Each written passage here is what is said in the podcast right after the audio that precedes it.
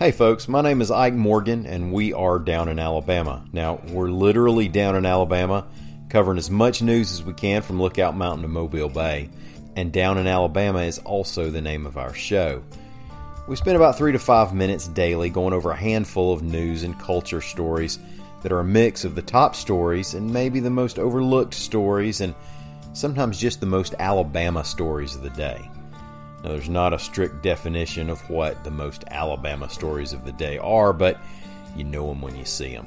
So, y'all come on by and give us a listen and bring a sense of humor because we take the news seriously, but not ourselves. The show is called Down in Alabama, and we're available wherever you listen to your podcasts.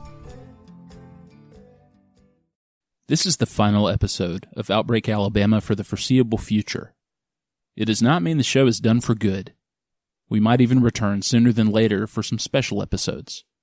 We'll call it the season finale. More from me after today's show. For AL.com, I'm Ben Flanagan. This is Outbreak Alabama Stories from a Pandemic. The good news in all of this is that this is simple. This is Public Health 101. It's not complicated.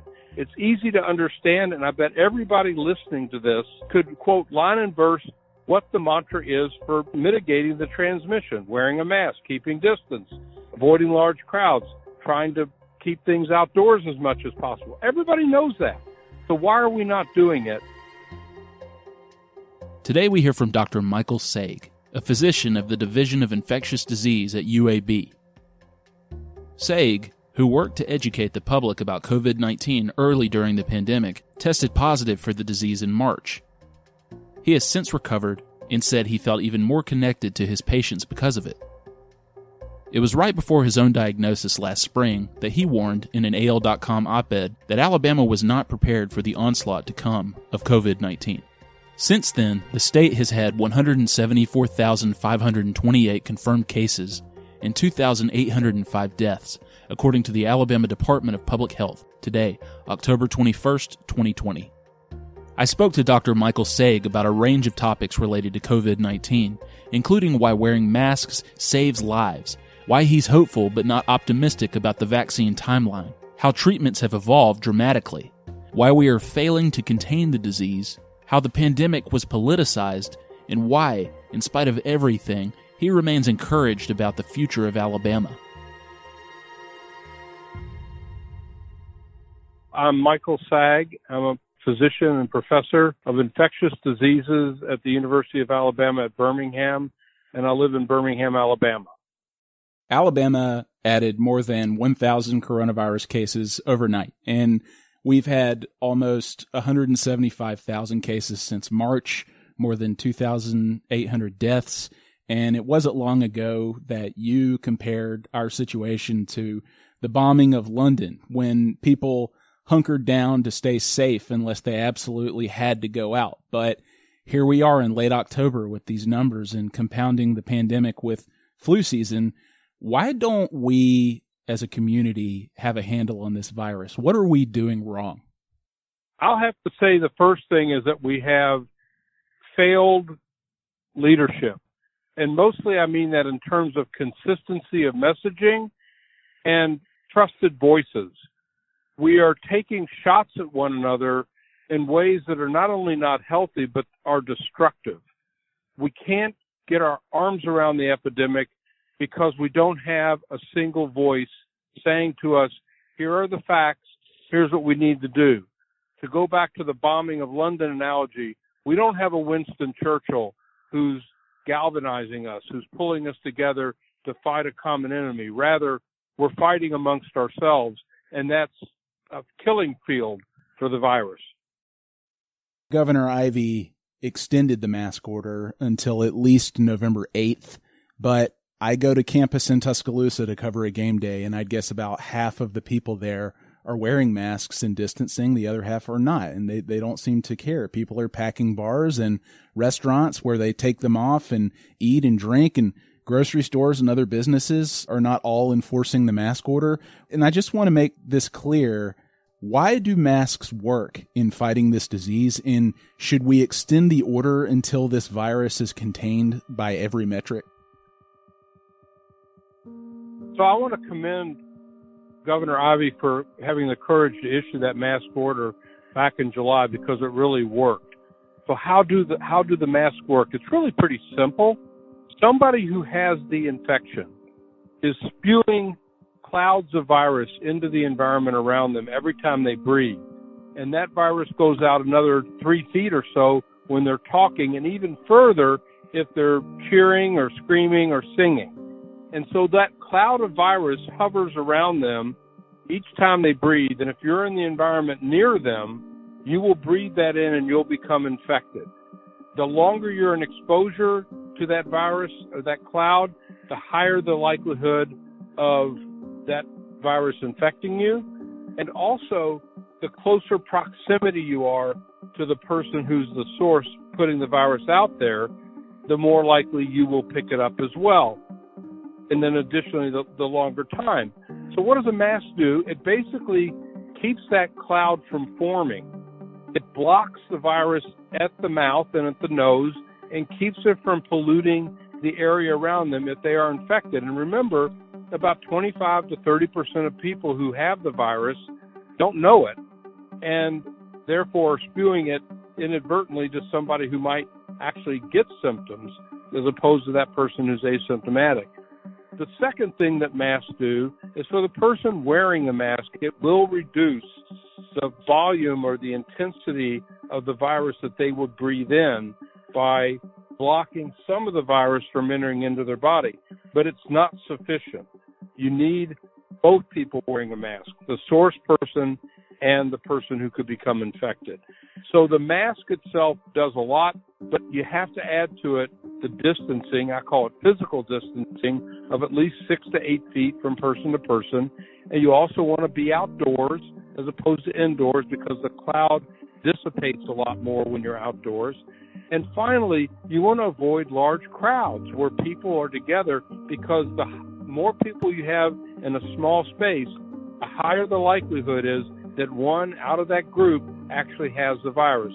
You put that all together, and that's a pretty strong mitigation strategy that we know works, not just from prior pandemics, but we know works from this pandemic, looking at other countries that have had success.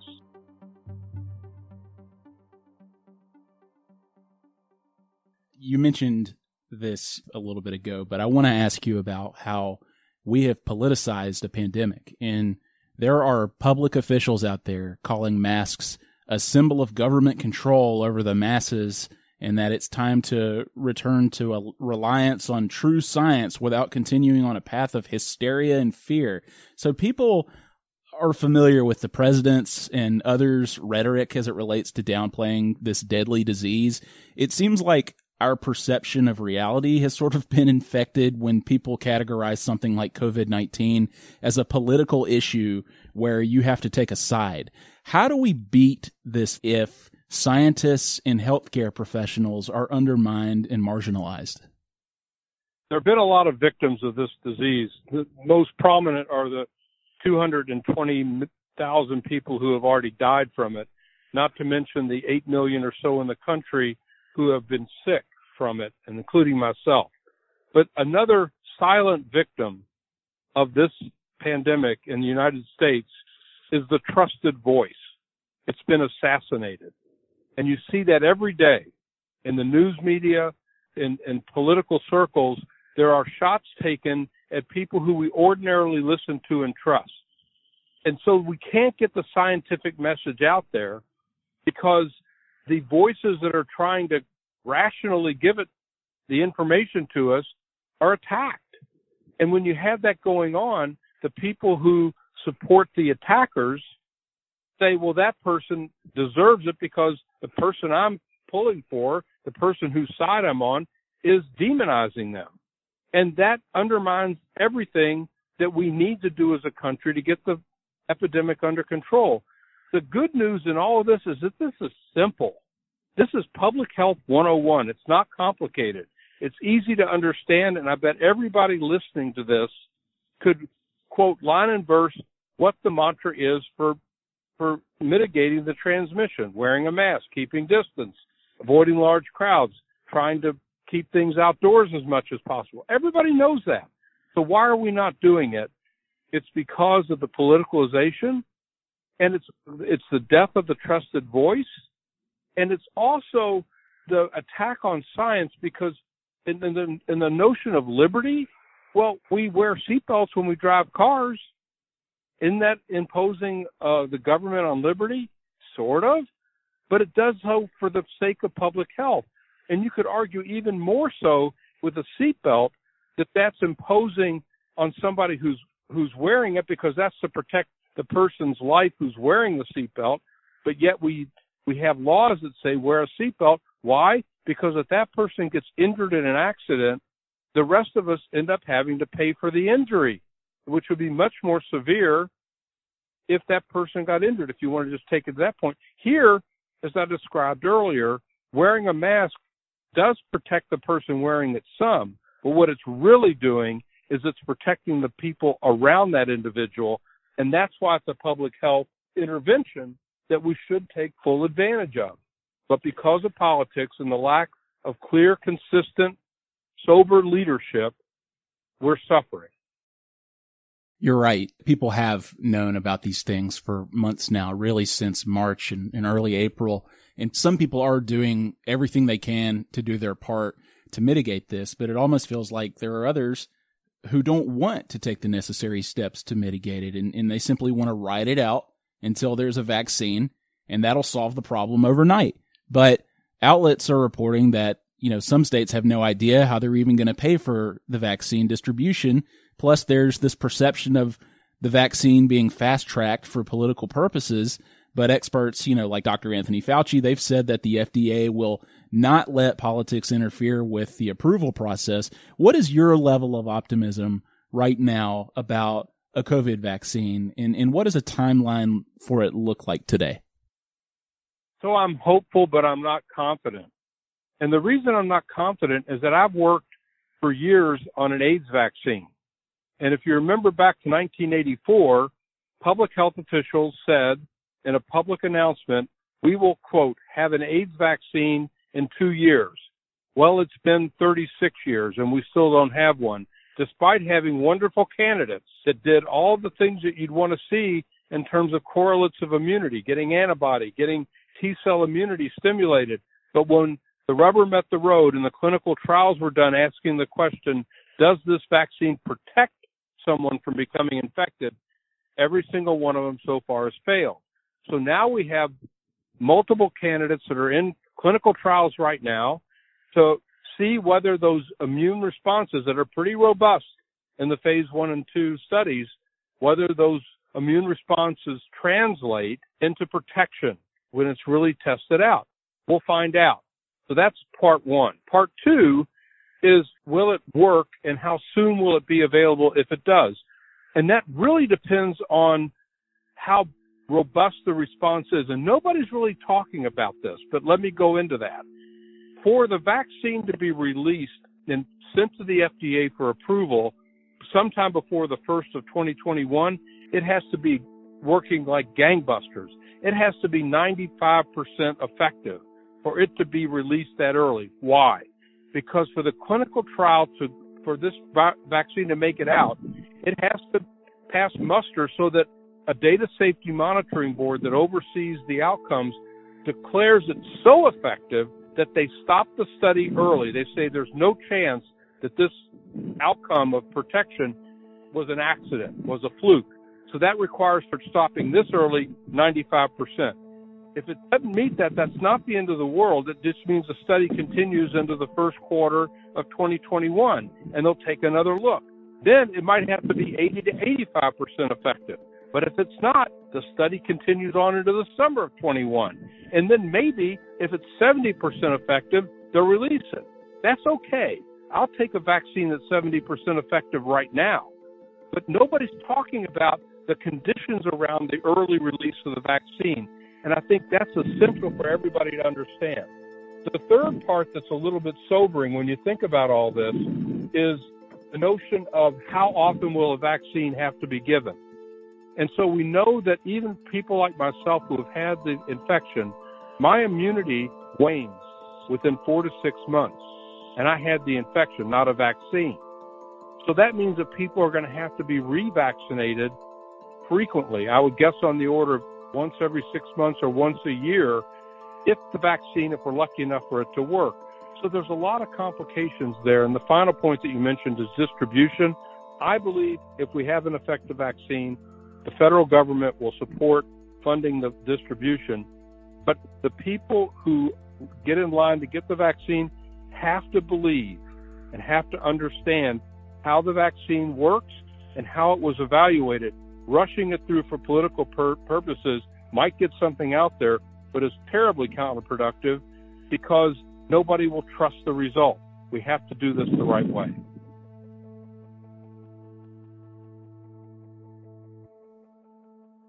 We'll be right back. What is different about how patients with COVID are treated now compared to when this all started? How have therapeutics and care evolved since March in Alabama? It's pretty dramatically different, and the outcomes are much better. If you think about it, back in March, we didn't know hardly anything about this virus. We didn't know the natural course of infection. We didn't have anything really that was proven to work for treatment. And we went through a couple fits and starts with hydroxychloroquine and, and azithromycin and a few other things that at best had a marginal impact, but not much. Then we got a, a drug called remdesivir in the first part of May, and it works, but not great. I think the big game changers so far have been the use of steroids in hospitalized patients, dexamethasone, that definitely reduces mortality and shortens hospital stay.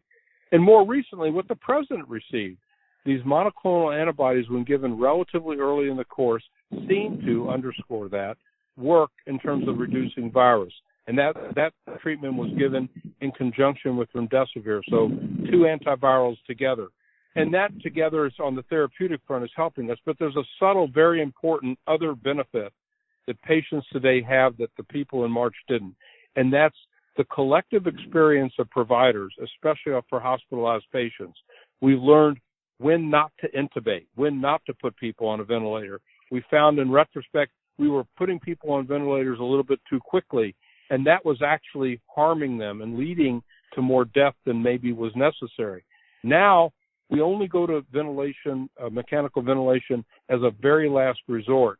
So we don't have nearly as many people on ventilators, and the outcomes seem to be better. Plus all the ancillary support that we have. So it's not good to get this infection. Trust me, I had it. You don't want it. It's a nightmare, literally. It's a horrible experience. But if you do get it and you do get sick enough where you have to go in the hospital, our treatments are much better and our knowledge about how to treat patients is much better, and that gives everybody an increased chance of better survival. So, as someone who actually had COVID 19, how did it change your own perspective as an infectious disease expert and understanding and treating the disease? Like, I guess I wonder if an orthopedic surgeon breaks his leg, does that make any sort of difference in how they approach their practice? Like, I know that you said during the summer that you have felt more connected with your patients. Like, so what has your experience taught you about what you do? The first thing that I think I experience, that I think every patient who has symptoms experience, is the horror of not knowing what's next. That's the worst part of having the infection.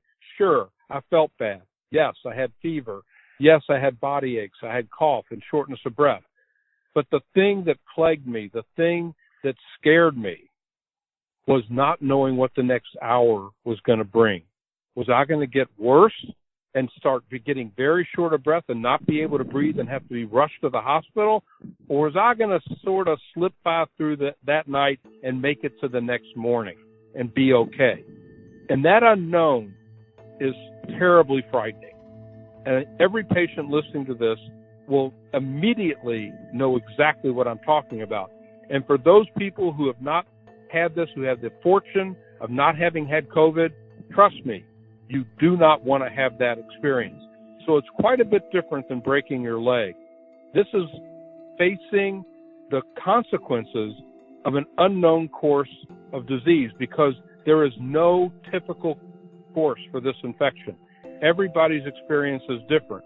You look at Chris Christie, who went into the ICU for seven days and contrast that with the president who was fortunate enough to get out of the hospital in four days. No way to predict that in advance. And I think if we asked the president at an honest moment, how did it feel? I think he would echo what I just said, that this was a frightening experience. It is. So nobody wants to get it. We want to prevent people from getting it. Even if you're a young person, you don't know if you're going to get symptoms or not. And while it's uncommon to the point of being rare, we've seen young people dying of this infection too.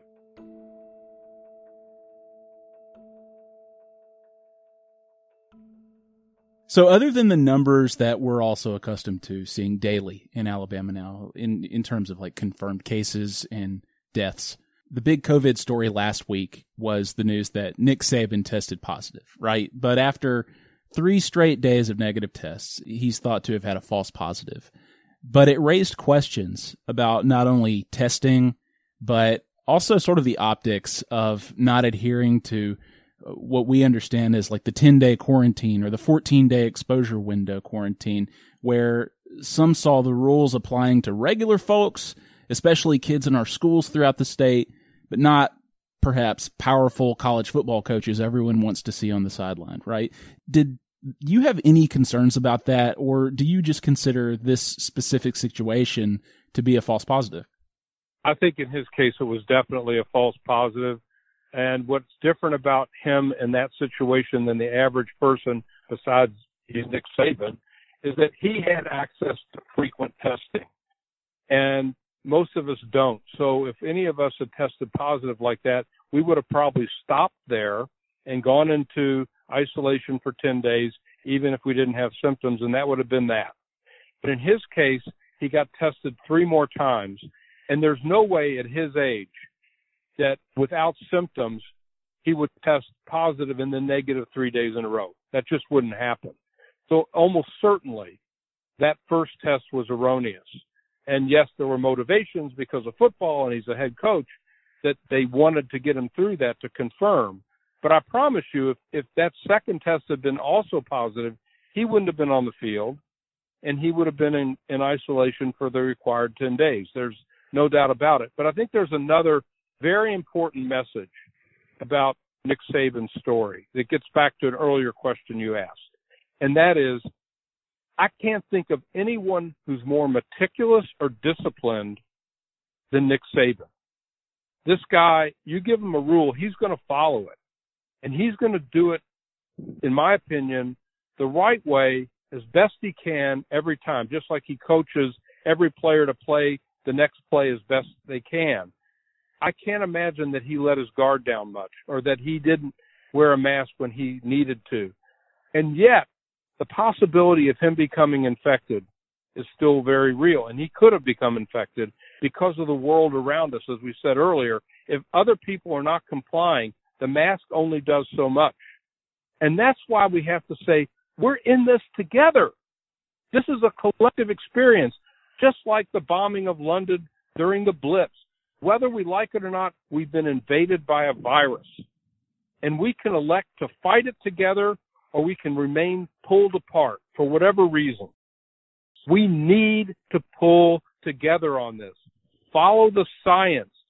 Be committed to doing what we need to do. And yes, there is COVID fatigue. I feel it. I'm tired of this too.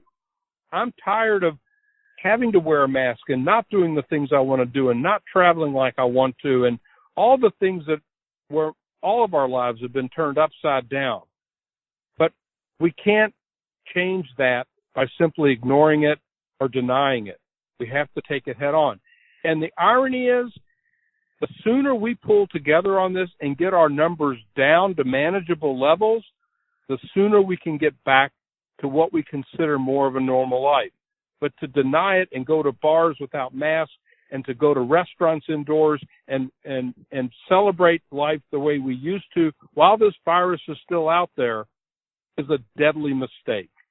And what for the life of me I can't understand is why that message is so hard to comprehend and turn into action, except for the politicalization of the issue like we talked about earlier and just plain out denial and fatigue. Sorry, I didn't choose this virus. None of us did. But we, we can do is choose how we're going to deal with this. And like I said, if we do this together, we can gain a foothold.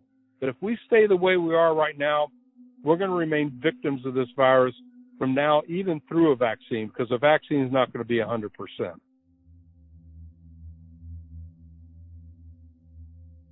What are the warning signs we should watch out for ahead of any potential winter surge? You just said it.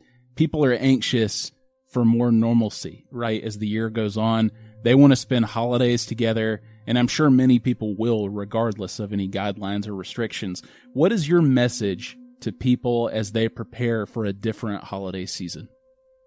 Respect. Respect this virus. And do the things that you know work to protect your family. We want to get together for Thanksgiving. I do but we shouldn't gather in more than eight to 10 people.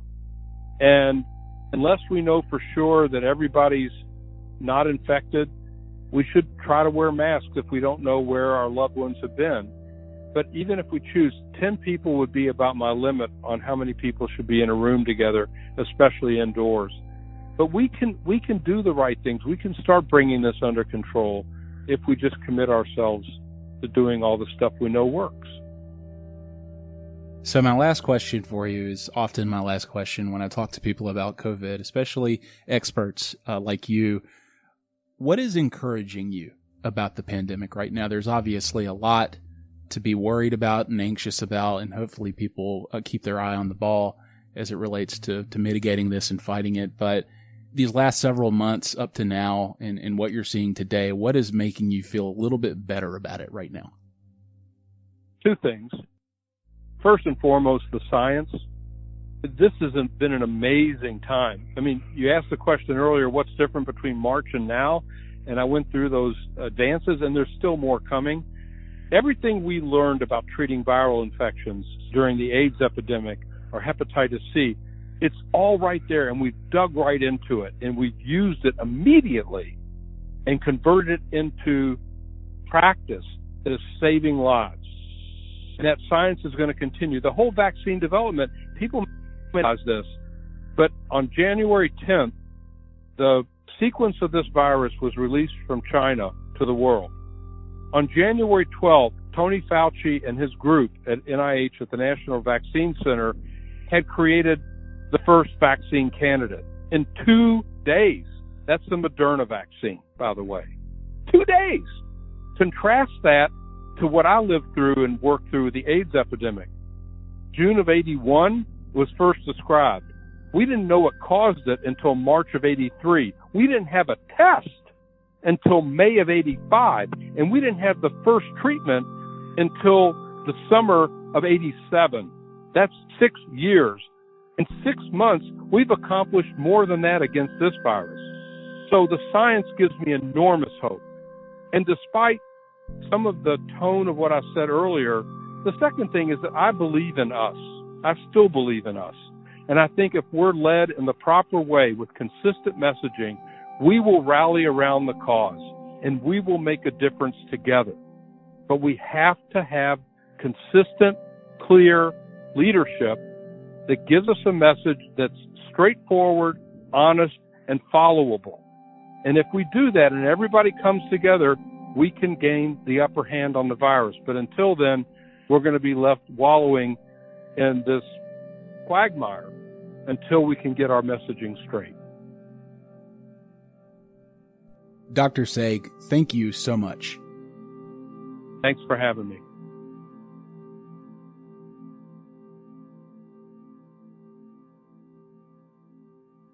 Thank you to Dr. Saag and the many others whose expertise, experience, and generosity have made 60 episodes of the Outbreak Alabama podcast possible. I am grateful for your time and insight during what remains one of the most unpredictable and sometimes very frightening periods of our lives. There is no end in sight with COVID 19. This pandemic will impact literally every single person on this planet for at least the next year. The timeline on a vaccine is unclear, and whether or not everyone will receive it is even murkier. So I know we have a long way to go with this, but the podcast needs an indefinite break. partially to focus on a few other projects for AL.com. I am not exaggerating when I say it's been a fascinating experience talking to experts like Dr. Saag and his colleague Dr. Jeannie Marrazzo at UAB. It's been an honor to speak to other healthcare professionals putting their lives on the line to fight this disease and to take care of our loved ones. And business owners whose livelihoods are at stake because of it, or people who have either contracted COVID and lived to tell about it, or others petrified of catching it because they have underlying health conditions that make them vulnerable to the illness and my colleagues at AL.com, who have worked painstakingly every single day since mid March to bring you crucial information to keep you informed on this pandemic and how it impacts our state. Thanks to all of you for committing that time and working to help us understand what is happening right now. And thanks to anyone who has listened. We hear it all the time. These are uncertain times. And it's true. We can't find a better way to describe it.